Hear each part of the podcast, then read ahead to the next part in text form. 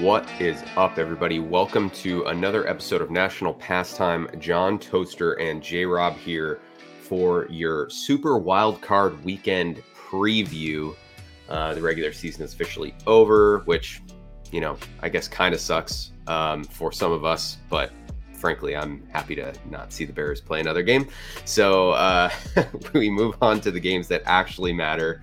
Um, and I think there's actually a few really good matchups this weekend, despite the fact that it is now the second year that we are getting a seventh wild card team, or sorry, a seventh seed and additional wild card team in each conference.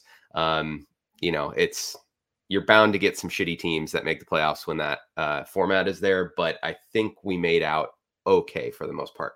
Um, any first thoughts before we jump into the the six games here? Um, you think we worked out okay with Ben Roethlisberger?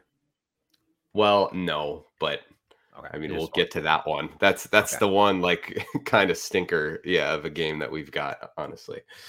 Um, all right. So generally, uh, those of you that listen to us religiously, um, I mean, we appreciate it, but generally, what we'll do is we will pick four games for our parlay.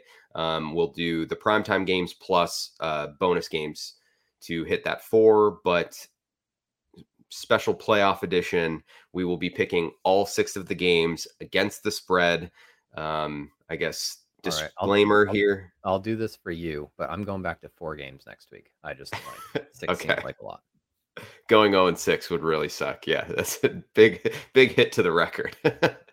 um, but disclaimer if you are parlaying all of these games, um, odds of hitting it are very low. Good luck. Um, yeah, you might want to start looking into a round robin this week. Maybe right. bet a little bit. right, exactly. Uh, but we will go just in order here, starting with the Raiders at the Bengals, who are five and a half point favorites in this one. So, uh, Toaster, if you're cool, I'll lead us off. We'll alternate um, leading off each of the other games. All right. So, this one this one definitely like worries me a bit because the Raiders are the kind of team that will definitely have a game plan to keep it close, right? And just try to make something happen in the fourth quarter. But ultimately for me, like I just think the Bengals offense is too good, especially when they don't beat themselves. So in games where the Bengals offense has one or fewer turnovers, um, and I'm just excluding week 18 because there was uh, no Joe Burrow. Um, they're averaging over 31 points a game, including three separate times scoring 41 points. And they haven't turned the ball over in four weeks. So I I think like you tip your hat to the Raiders that they make it here. They made it this far, but they are right near the bottom of the league as far as takeaways. They aren't necessarily going to throw this uh, Cincinnati offense anything that they haven't seen before. Now, Maxx Crosby is the one guy who could fuck shit up. I will uh, throw that out there for sure. But ultimately, I just think the Bengals offense is too much. And I'm not really worried. Like five and a half, it worries me slightly, but I think they win by at least uh, a score here, like a touchdown. So I'm going with the Bengals minus five and a half. So no concern that the Bengals haven't won a playoff game since Joe Burrow was negative six years old. um, that hasn't factored into my assessment of this year's Bengals team. No, it has not. Okay, yeah, because I mean it's the same thing. that is pretty San jarring, Fran, though. San Fran Dallas matchup that nobody, or at least nobody on that team, is like aware of the you know early '90s um, back and forth that they had. If I if I was just to tell you the both teams were 10 and 7, just that alone sounds surprising, right? Totally. But the Raiders are actually ranked better than the Bengals in offense, defense, passing, just not rushing. Like if you with what you, Joe Burrow's been able to do this year, um, for the Raiders to be above them in all of those categories is astounding to me. And with all mm-hmm. of that, I'm going to take naivety and say, yeah, Bengals five and a half because their offense just looks more explosive, right? Like the yeah. that trio of wide receivers, if they against the Raiders um, defensive backs, I just I just don't know how they they they stop that. if Joe Burrow is actually healthy, right? I think that that's the caveat that totally. we don't know about right now. He did not wait, uh, play week 18.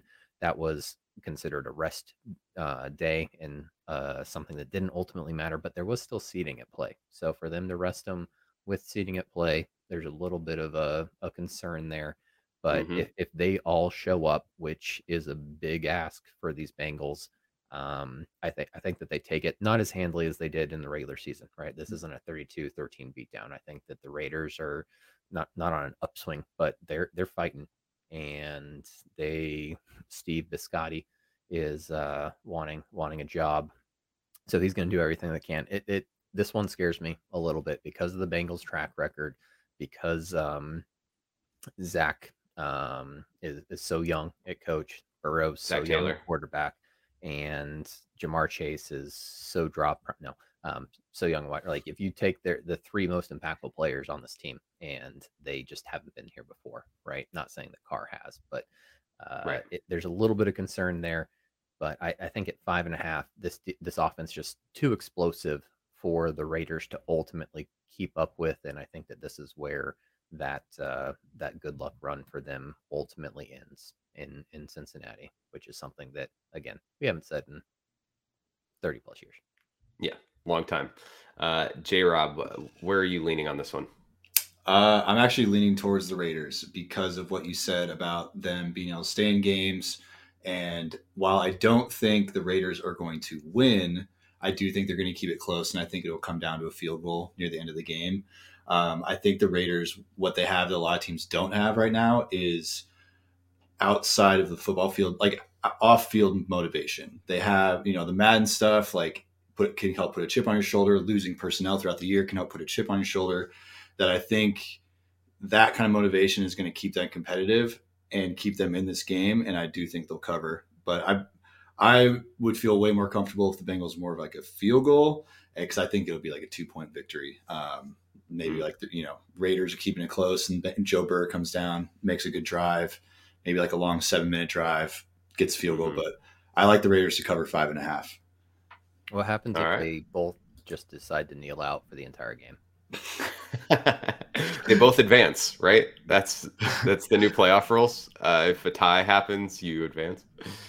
Yeah. Uh, thankfully, uh, I don't think uh, well, I know we're not going to be dealing with that, but I don't think ties are going to be much of a concern with the way that the Bengals uh, score points here. I, again, I'm I'm pretty high on the fact that they're gonna they're gonna put up some some points, and the Raiders won't be able to keep up. But quick refresher: is the postseason overtime still different from the regular season overtime in the sense that it's just first score wins regardless in the postseason, or did they change that?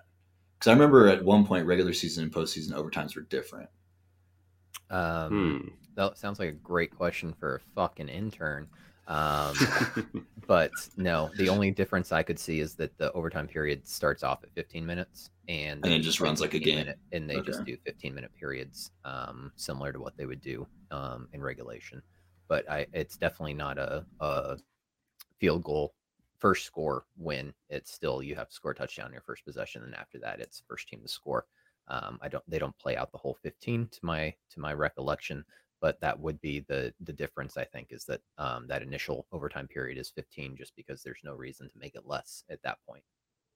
So uh, I just pulled it up. Obviously, you can't tie. So um, they will play as many overtime periods as necessary for a winner. There will be a two minute intermission between each period.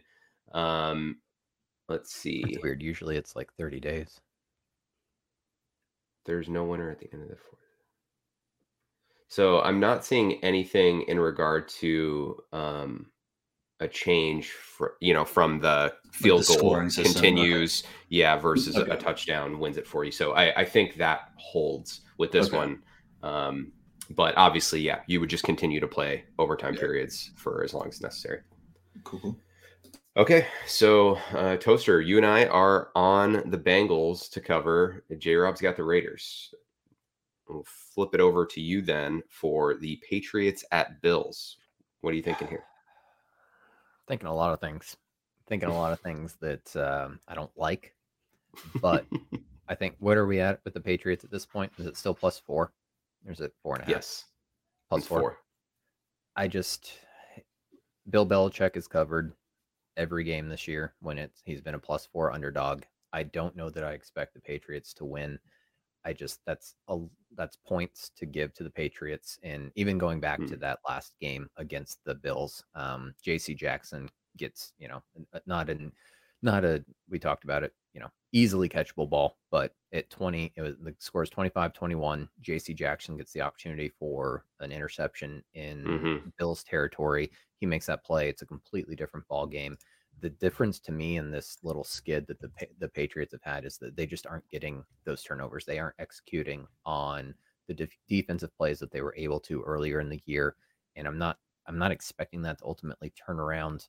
It was the Josh Allen interview earlier today, uh, maybe it was yesterday, around him playing in the cold. That he just he didn't seem as confident as I would like for my my quarterback to be going into this playoff game, and that's why I'm going to take the points with the Patriots um, and Bill Belichick trying to scheme up something to keep Josh Allen at his at his you know a, stone's throw away. Yeah. I I feel you on, you know, it, how you want to lean there with Belichick. I, I will note that it does look like it's going to be around 30 degrees with no precipitation for this game. So not quite um, you know, the With terrible though, I thought it was down to five degrees. Oh, was it? Okay. this was supposed to be the coldest game in at least Bill's postseason history, but it, definitely in Josh Allen's career. Mm, okay. Well, that is good to know. That's, that's why he was Um, told to take Viagra earlier, keep his circulation going. yeah. Jesus. Um okay. so this this one was one I think the hardest game for me to pick this week. Um the Bills are really streaky and they're hot right now, but you consider who they've beaten on the streak. It's the Panthers, the Falcons, the Jets. The Patriots are included within that.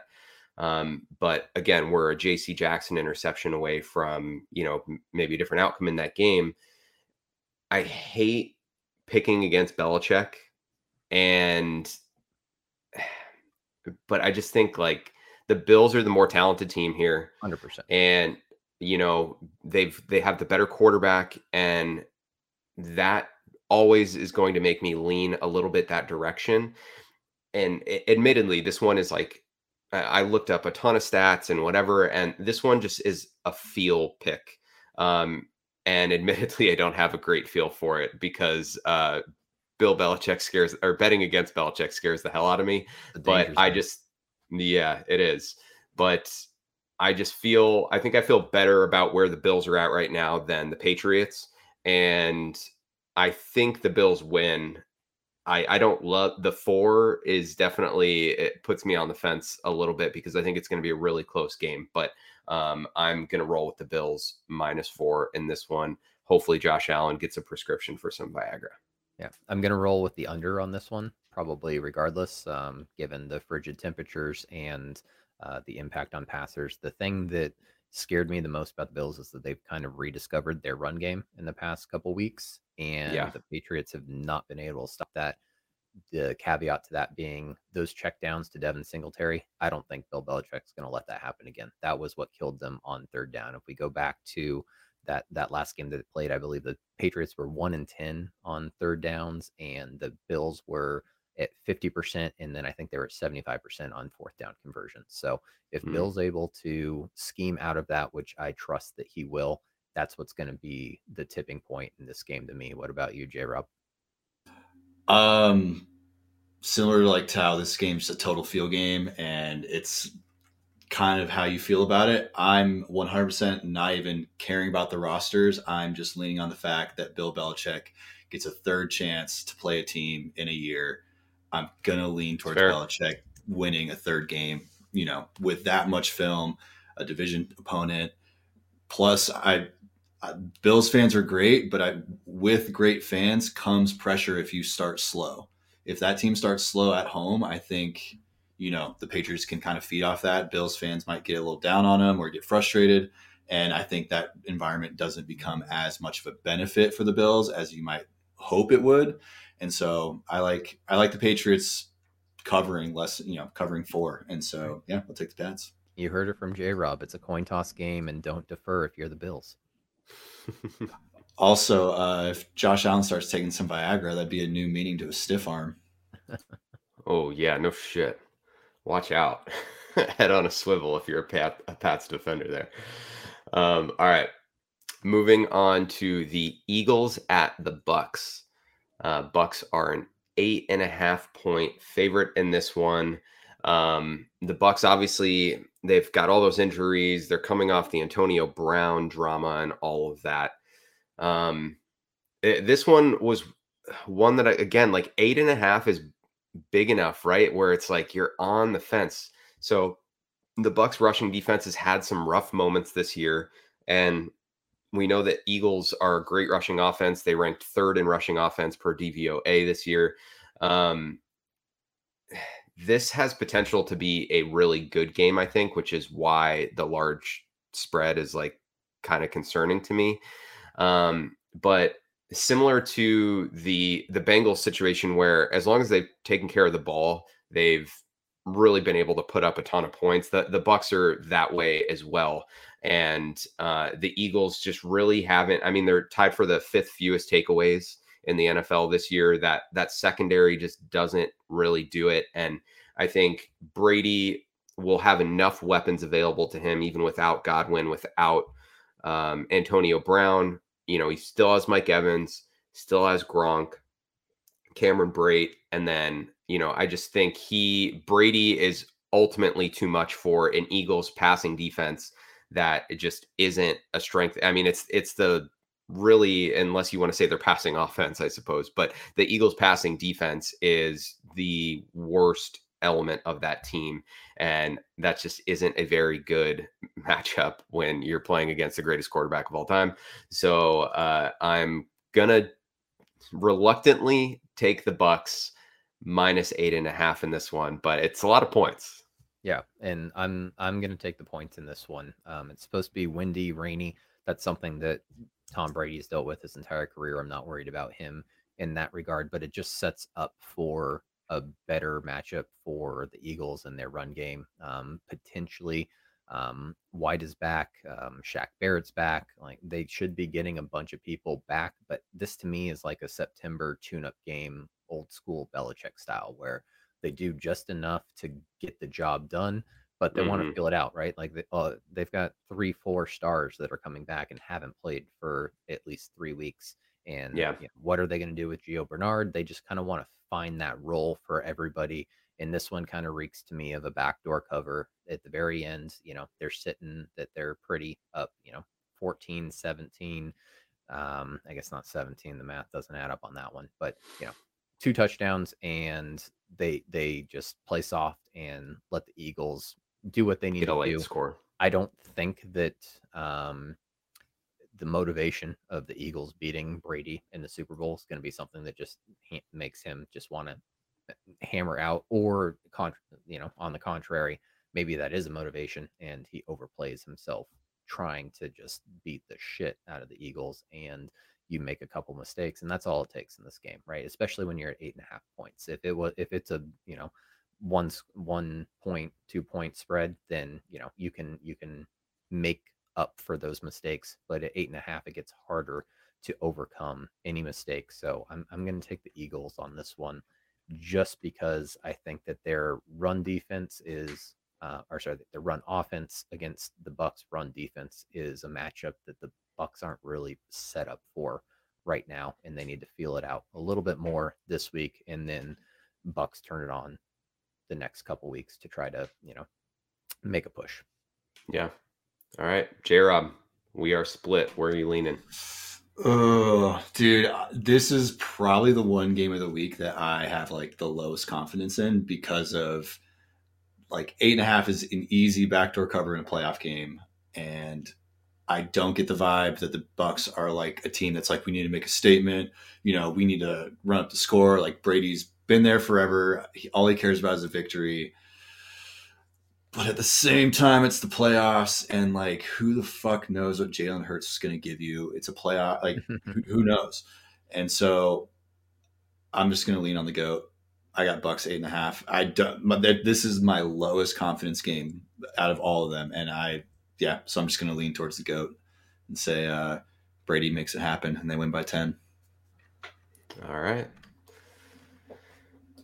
Moving on You're to two very specific bets going right now, right? So it sounds like Bucks by ten, and uh, who was it? Who was it by two? Oh, Raiders by Raiders, Raiders to cover. Yeah. Yeah.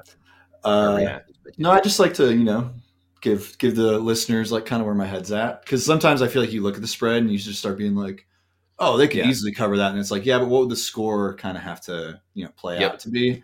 And so yeah, I can see the Bucks winning by ten. I can see the Raiders, you know, losing the last second field goal. So yeah, that's where my head's at. And but Bills Patriots, I yeah, I that could be double digits, and that could be nail biter. right. It's yeah, could be Yeah. all over the place for sure. All right. Uh, moving on to the 49ers at the Cowboys. Toaster, you lead us off here. What are you God. feeling? You know what I'm feeling, but where I'm gonna end up is what's the spread on this one? Cow- Three. Cowboys three. Um, Yeah. I just can't trust Jimmy G to get it done. Like I, everything in my body wants this to be a San Fran win because I think they don't have the more talented team. Let's be very clear about that. But I think that they are definitely a better coach team. If anybody on Mhm. this pod wants to disagree with me on that one, they can get the fuck off the pod.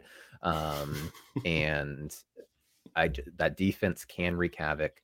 It depend. It depends on how Dak shows up. Like it, it's uh, it really to me comes down to one person, and that's Dak. And if he gets rattled early, then this could be. Um, um, I don't think it'll ever be a bludgeoning by the 49ers, but Mhm. they have the talent and just enough offense with Deebo Samuel, Samuel, um, and and Kittle to get to get it done. Three points with the Cowboys at home, um, America's team. I mean, this is a historic matchup. I think that they ultimately get it done, even at minus three. Yeah, I I'm with you on the Cowboys minus three. I mean, I think Jimmy G really is the key to this matchup in my mind. interceptions and had a fumble last week, like, and they pulled it out somehow, but it wasn't Right, Jimmy G. right. Uh, a couple stats here that uh, I read. I will. I knew I should have written down where I got them from. So credit if you're listening to this and you wrote this in an article. Uh, hat tip to you, bud.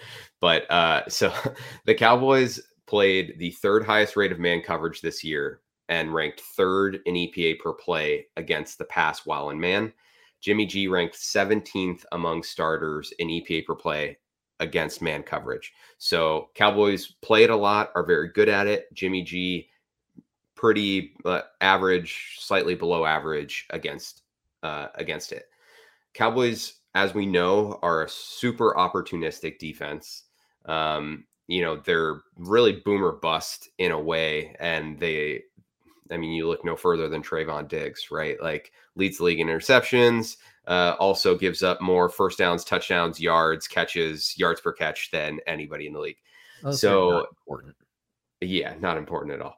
Um, but so the Cowboys are opportunistic, right? Which means you can catch them. Uh, you know, if you suck Diggs in on a double move or something, throw over the top of them, you can do that. But Jimmy G has the second worst turnover worthy play rate in the entire NFL this year. Jimmy is going to give you opportunities. Teams haven't been able to take those opportunities for whatever reason uh, against him, but he's going to give those to you, and the Cowboys are really good at taking them when they're there.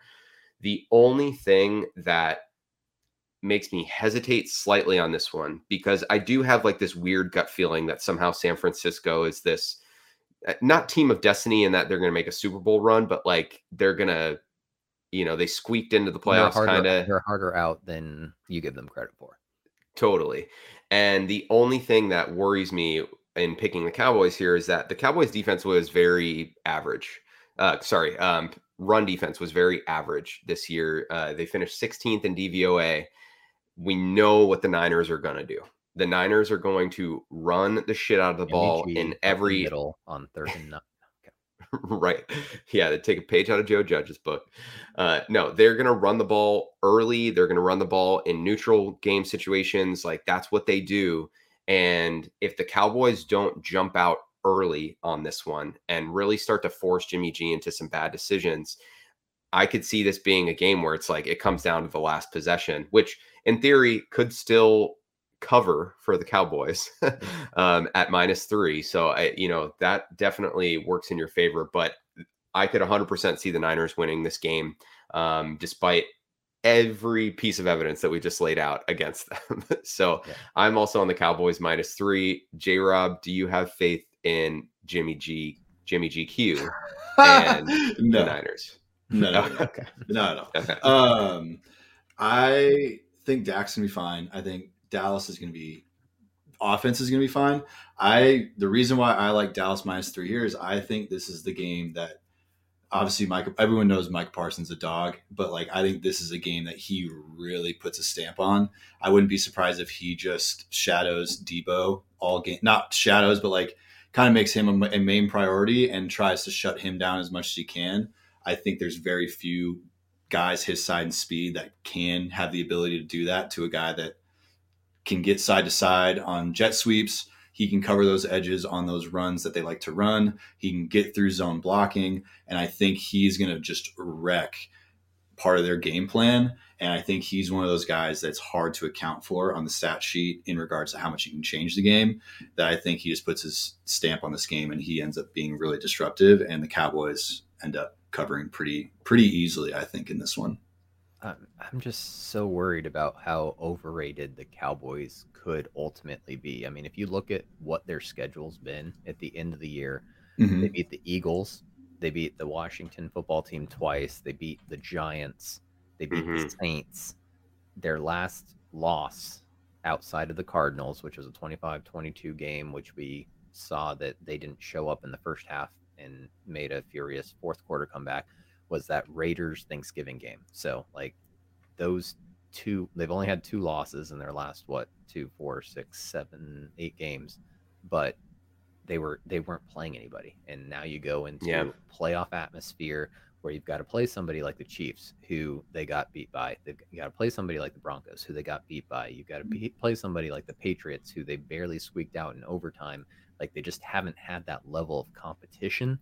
Yeah. and that that gives me a little bit of consternation that can they get the job done. So, like I said, there's everything in me that wants to say the 49ers pull this upset off. Uh, Mike McCarthy gets fired. Kellen Moore's the new head coach. I just there's so much talent on that Cowboys offense, and quite frankly, there's so much talent on that Cowboys defense that they just they need this one to they need to get this one done. And if they don't, Yeah. I'm I couldn't be happier. I will lose a parlay happily to see the Cow- Cowboys lose, but I think that they just have too much talent on each side of the ball to ultimately lose to the 49ers. Yeah. So all three of us are on the Cowboys minus three. So get those Niners plus three tickets in uh, as quickly as you can. Yeah. Yep. um, all right. Well, that'll be an interesting one. I mean, it's the it's the closest spread of of the I was gonna weekend, say, is it that not? to me is one of the that's the game that that and Cardinals Rams are the ones that I'm Yeah. most intrigued by outside of obviously New England Buffalo. Sure. All right. Well, we will get to the Cardinals Rams in a second, but we are going to do the Steelers at Chiefs first. Real quick, one last thing. I still don't have faith in Mike Shan- or Kyle Shanahan closing a game. Like we have yet to see him really close a game that matters, and so I think that could factor into if the Niners actually keep this close. That like we don't know, kind of if he's What about last still- week? He, I was gonna say, did he not close But like, last week? eh, they needed to get it. They needed the win. Win and- win and recency bias. Recency bias. yeah. I don't know. I just the 49ers don't they don't um put their foot on your throat. And I think Yeah. that's kind of what you're getting at is that they if they get an opportunity, Dallas is going to be in the game for the Mhm. entirety of it. yeah. And then do you really want Jimmy G to be the one to close that out? Like No. Apparently, actually, his stats like actually stack up pretty damn well. Um, he just doesn't. yeah, do well, anything Tua was spectacular. also Pro Football Focus, like second best quarterback one week, and yeah, that doesn't Yeah. matter either. Yeah, and they chose Yeah. him over their their head coach. I wasn't. Uh, yeah. Real side note. I can't believe they fired him. Like he should be getting a head coaching job. He should not be getting an assistant job next year. I cannot believe they fired him. But I digress. All right. Well, J. Rob did make it past Black Monday. He just happened to take a vacation day. So, um, yeah, we talked Yeah. about that that last last. last no, I know you did. I just wanted to chime in, being like, I was like shocked that they Yeah. did I that. feel shocked. God. All right. Both strategy Steelers- hope pays off. yeah. Steelers at Chiefs. Chiefs are 12 and a half point favorites for a fucking playoff game. So, as we alluded to in the open, this was the one real stinker where the Steelers got in. And you know what? I I went back and forth on this line so much because it's honestly right at the number that I could go either way.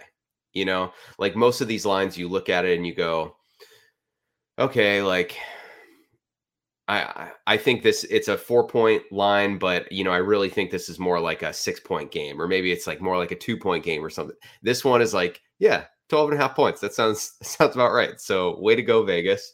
Um this one for me is I don't know. So Pittsburgh has the they finished eighth in passing defense DVOA this year, which should give them a chance.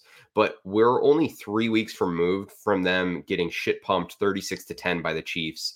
And the Chiefs put up 381 yards of offense. And uh, this one ultimately also comes down to feel at, you know, almost 13 points. I- I- like if I'm pulling out my crystal ball and you're you're saying, okay, what what does this game You only have like? one crystal ball. What's the other one made of? Uh titanium. Yeah doesn't melt. Um if i pull out my crystal ball though and i'm trying to figure out okay what's the game flow? I can see the chiefs going up quick and the steelers are forced to throw the ball and it just spirals out of control from there of Fame quarterback. yeah uh, exactly. Um of ball quarterback. yeah but this one to me like i'm feeling a 34 to 13 chiefs win like it just gets out of hand and the steelers don't have the ability to catch up because ben can't throw it more than 10 yards down the field so uh, i am taking the chiefs at 12 and a half to cover Idiot. so, I don't have any stats to back this up. Okay But here we go i I, do this. have NFL conspiracy theory to back this up. oh boy They okay. so obviously Pittsburgh is you know a, again a very reputable football team. Kansas City has a big fan base. There's no way the NFL puts Pittsburgh versus Kansas in a blowout over San Fran versus Dallas unless this game is competitive. There's something in the water that they think that they this game is ultimately going to be competitive. Ben Big Ben's not going to go off with his dick between his legs. Uh, well, probably he will with that, but like it won't be like ghost style whipped backwards type of thing. Um, th- something in the water is going to keep this game close. And we, ta- I mentioned, I alluded to it in the podcast on Monday that K- Kansas City can get ahead in the first half, but they've been coming out flat in the second half. They just have not been doing anything in the second half. And Pittsburgh somehow, some way has won three of their last four when we've left them for dead.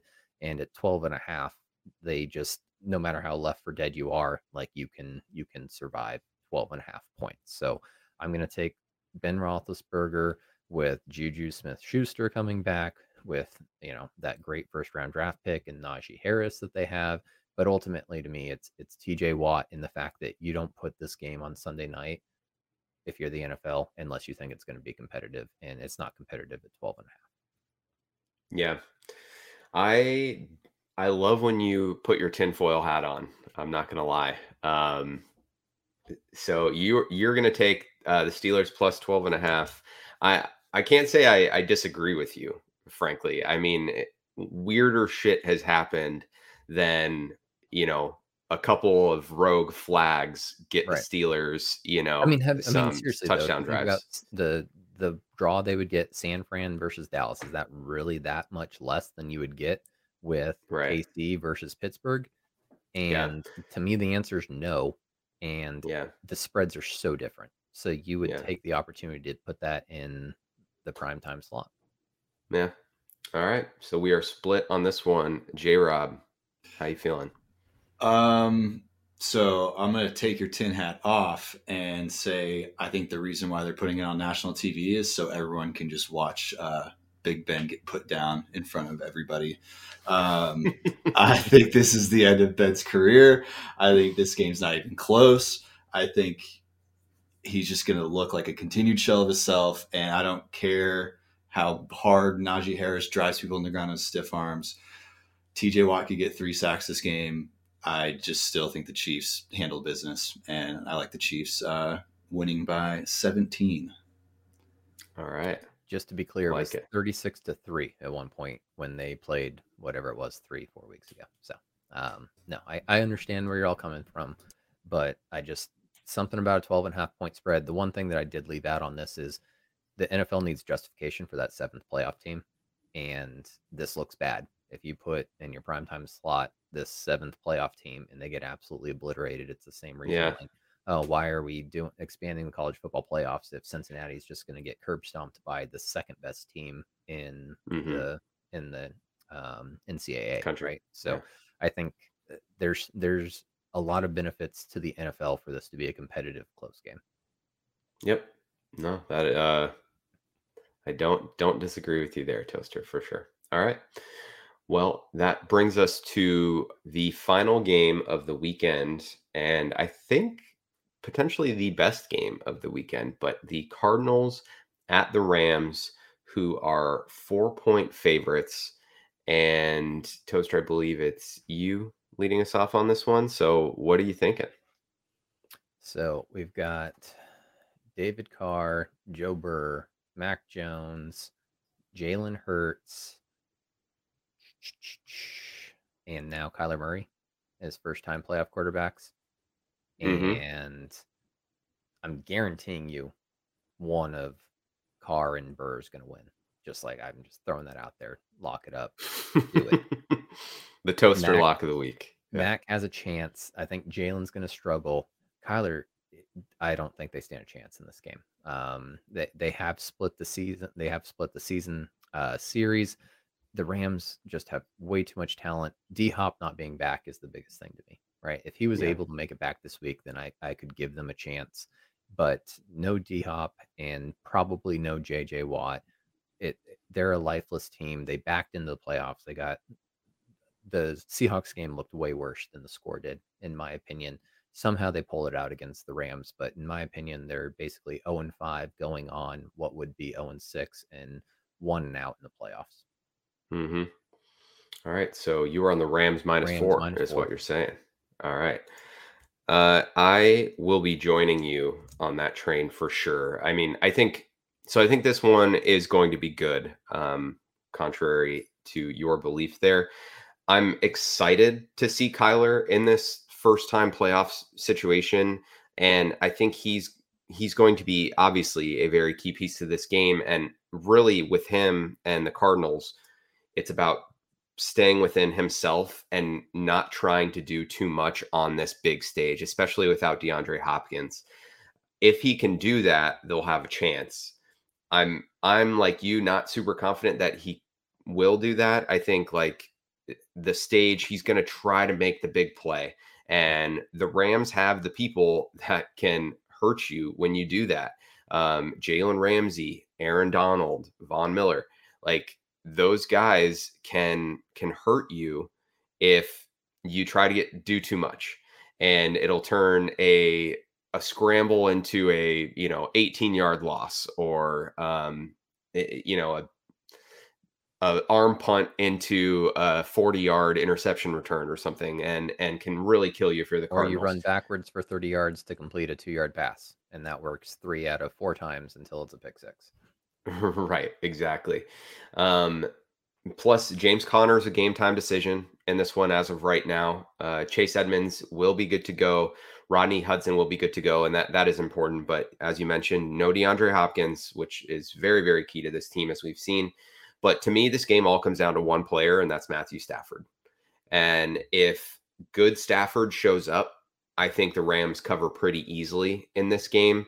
They're the more talented team. They have more playoff experience, and they're the better coach team for sure.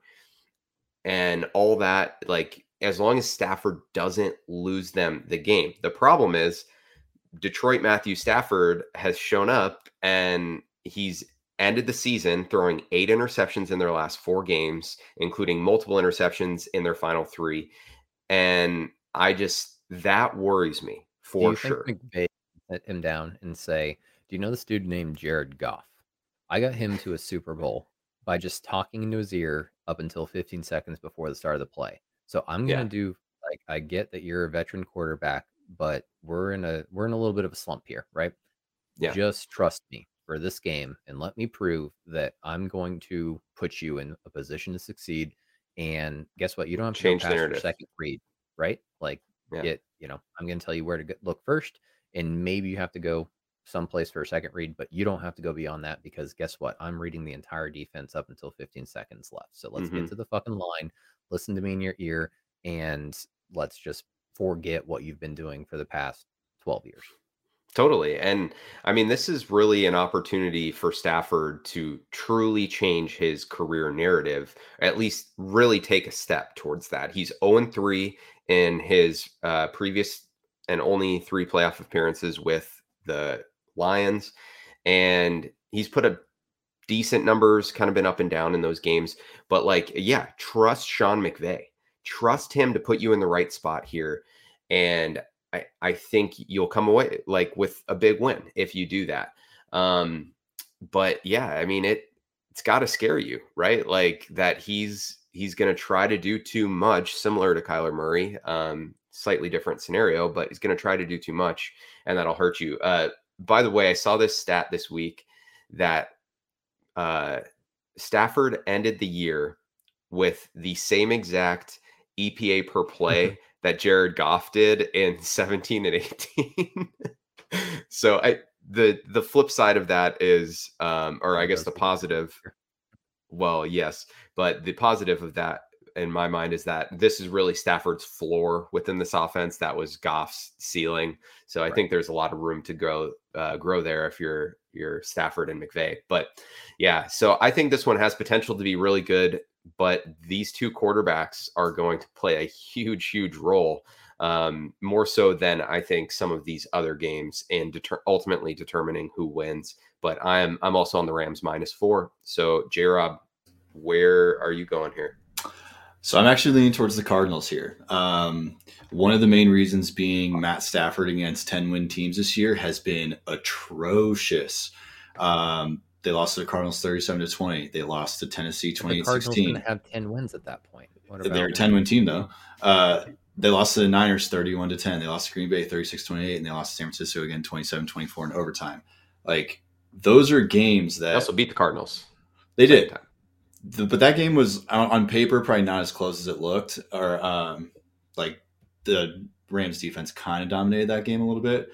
But I'm very concerned about Matthew Stafford. I think with Chandler Jones being a guy that has shown he can get to the quarterback pretty handedly, and he's a dude that I think likes to show up in big games.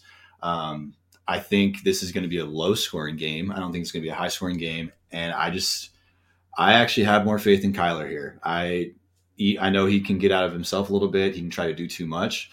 I think this might be one of those games where he maybe reaps some of the benefits of trying to be, you know, the guy. And I think I would rather have Kyler trying to be the guy than Matt Stafford trying to be the guy. Um, and also, at what point can you not teach a dog, an old dog new tricks?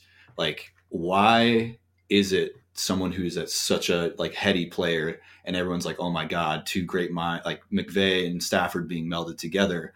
Why are they running a, a Detroit offense? Like, why did they get rid of so many like jet sweeps, play actions as the game went on. Because he throws interceptions.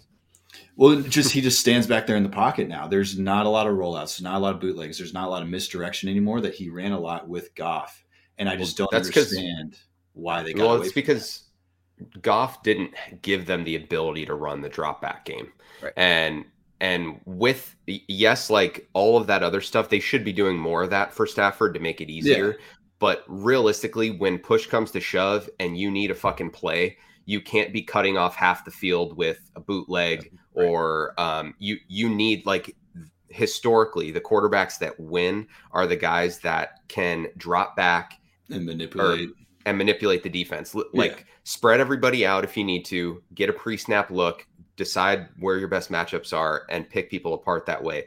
That's how you're you give yourself the best chance, right? It, there's very few guys that can do that.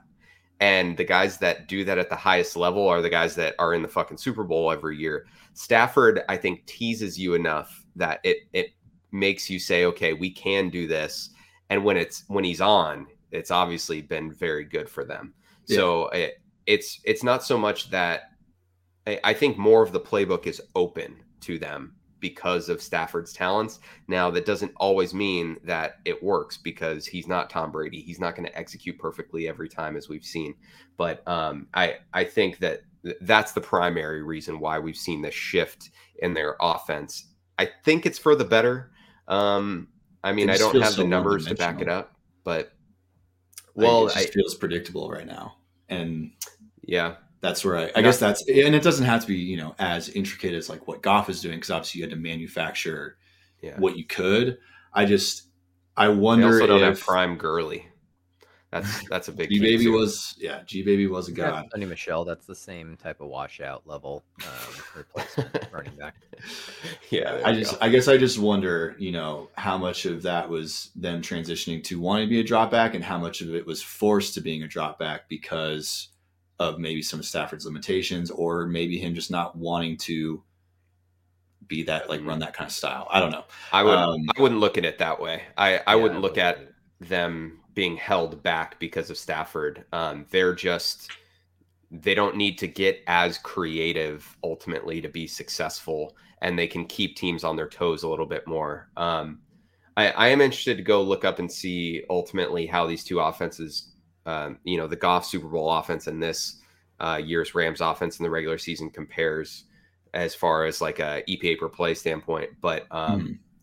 Yeah, I, I wouldn't, I just wouldn't think of it that way necessarily. Yeah. I, Stafford is definitely not holding them back um, because he can't do, you know, he can't roll out, he can't do play action. It, it's, it's definitely not that he can't do that. It's that yeah, they just- have the ability to do more. I, I guess I just wonder why they got a little bit away of it, away from it. Um, and I know from what you said earlier, but it's just it seemed like it was I think it's called like everything was rolling. They were moving guys well early on when they were undefeated, and then it just seemed like once the losses started coming in, Matt Stafford just started going drop back and just trying to fit tight windows. And so, long story short, I actually like the Cardinals here. I actually like the Cardinals to win straight up here. I actually think they're going to beat the Rams, and yeah, so I'll take the Cardinals plus four. All right. I know a I lot like of it. that that would make happy. Yeah. Yeah. like most Santa Claus. definitely. Okay, so the viewers, or sorry, viewers, uh, the uh, Kingston and Toaster do not, or John and Toaster do not know about this next bit, but I did some research. Um, I had a Wait, shower does the thought. intern Get this type of fucking autonomy here. What's up? Yeah, Okay, we get- You did, you did your own like research. Is Yeah. this, Yeah. is, is this like Aaron Rodgers coming on Pat McAfee talking about his own research or is this something different? No, I, I dug in. I so I had a I had a shower thought about how how important is it to not be limping while you the were playoffs? swiveling your Like, head. Yep. How important is it to be go, be hot going into the playoffs? And so I pulled every Super Bowl matchup. What's up? Cliff Kingsbury versus Sean McVay, hottest coaching matchup in uh, NFL playoff history. Oh, just wait. This is this shit blew my mind.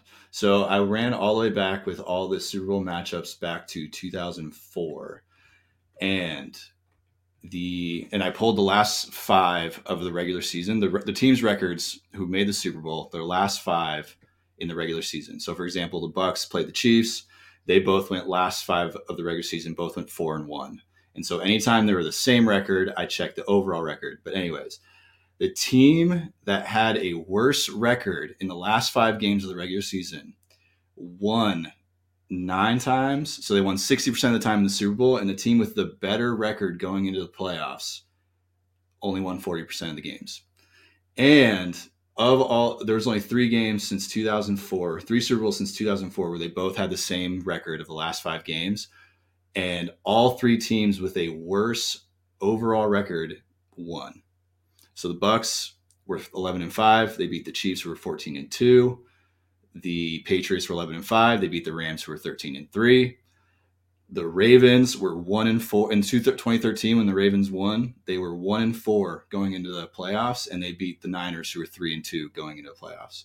Saints beat the Colts, they were 2 and 3 going to the playoffs, and then the Colts beat the Bears who were 2 and 3 going to the playoffs. So, do you want to put on my latex hat cuz I couldn't give a fuck.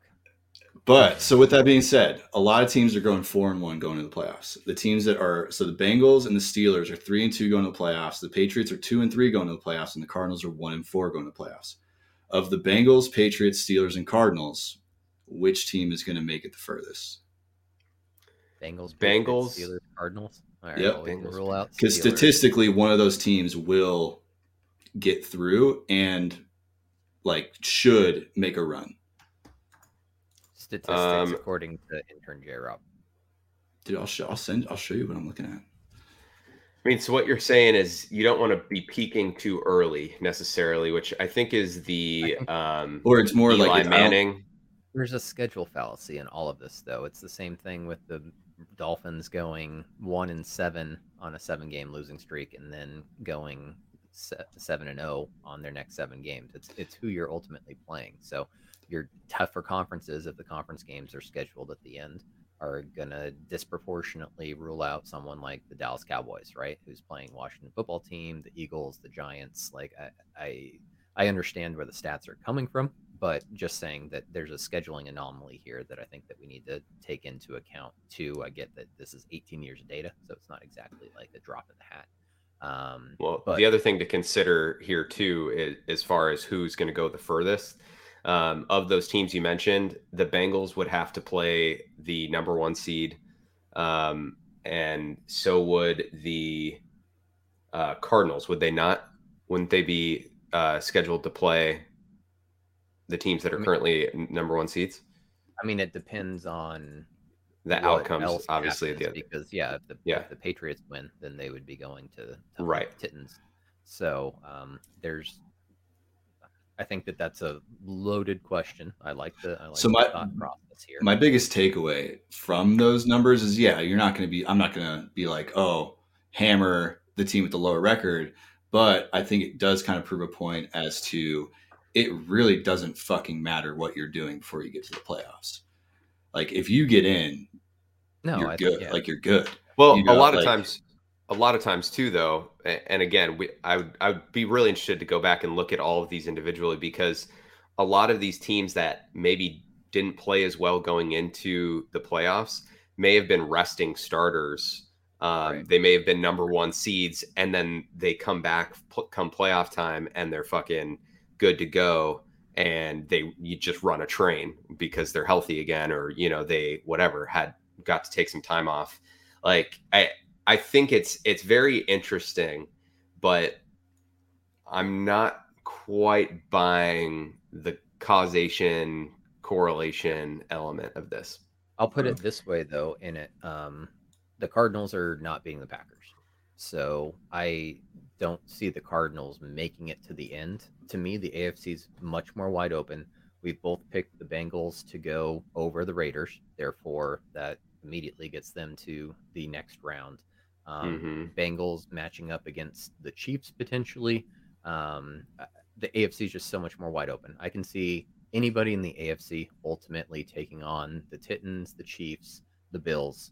Um, I, I, think honestly the Bills are probably the strongest out of all of them. So if the Patriots are able to make it past the Bills, then that that changes some things. But I just don't see the Cardinals making it past the Packers or, quite frankly, the second round, right? Like if you look at who the Cardinals yeah. would match up against, then they've got probably the they would probably be the Packers, but they could be the Bucks. And the Bucks are the only team that in the top four that they haven't played yet, but they've lost to everyone in the top four outside the Bucks. So I don't see I see the the Cardinals as having an end, whereas the Bengals and the Patriots have a, a glimmer of hope at the light of the tunnel that they can get things done in the AFC.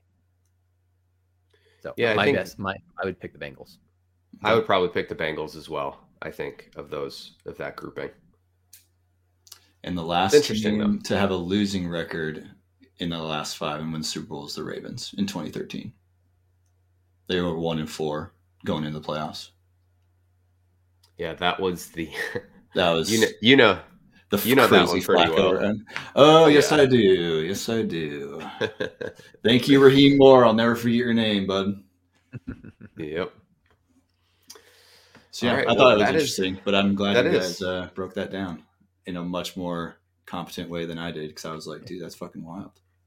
No, it is wild, but I do think that, um, to John's point, you know, there's some resting that goes on, and then it does come down the schedule a little bit. But when you throw out 18 years of data, it it becomes something. Mm-hmm. It's you know, that's definitely much more of a trend. So I just think yeah. the Cardinals have a have an expiration date, even if they can make it back past the Rams. I, what the Packers were able to do with them to them without Davante Adams, I just can't see them competing without a DeAndre Hopkins, without a JJ Watt. Like just think that there's in Lambeau. Yeah. Yeah, it's gonna be tough for sure. Like All it. right. But well, we can make you the next coach of like the New York Giants or something if you want. I don't know, man. I love making people prize. do sprints. all right. Uh, well, that covers us on all of the games here, guys. Uh, any last points before we kick off the playoffs here? Um, sad David Culley that he ultimately got the uh, got the boot. It'll be interesting to see what uh, Steve Buscemi does on the Raiders if they ultimately lose, and um, we'll start we'll start uh, some hiring practice talk uh, probably early next week, I'd imagine. Yeah, you would think some of these teams would at least start filling some of the holes. I know there's a few teams that have GM openings as well. Um, that might go that route first. But yeah, we'll see. Um, David Culley, though, he is going to get paid a lot of money for coaching one year. And uh, the Ravens actually end up getting an additional comp pick out of this. Are really? you familiar with that? Yeah. Yes. The Ravens got two comp picks for um, this David Culley uh, Texan situation. So um, I don't know the rule. We'll have to look it up in more detail and um, share it with you guys. But uh, I'll pull it up, Toaster, and send it to you offline here. Um, yeah, the Ravens somehow got two comp picks out of the way the Texans handled this David Culley situation. And David Culley makes like $17 million for uh, one year of work. Not bad. I'd take it. Is it because yeah. he's the GM and the coach, like Bill O'Brien? And they just gave him both titles? I don't I don't know how that worked. Um, I believe he's right. getting looks, dude. Like, how do you not see what he did and then be like, he's a good fit for our team? Well, just don't give him Ryan. personnel power. Yeah, he was decent as a coach. He was decent uh, as a coach. Um, do a couple playoffs. It's just yeah. Once they once he had to start, you know, doing the fantasy football draft thing, that's when it all went south. Yeah. Yeah, dude, second round picks are the new first round picks. Hmm. All right, boys. Well, that will do it for our Super Wildcard Weekend preview. We will post the picks uh, on Twitter as well. But you know, get in, uh, get the analysis, and get your picks in before these lines change too much, and our analysis means nothing. So, um, yes, J-Rod? Rapid fire, really quick before the playoffs start. Super Bowl prediction. Who's who's making it out before we lose teams? um, I my preseason pick was uh, Packers Chiefs, so I think I'll, so I'll stick sticking to it. Streetel. All right, I'll go Bills Bucks just so that way I know BB is going to be in the playoffs. There you go. there you go. Like All right. How, how about you?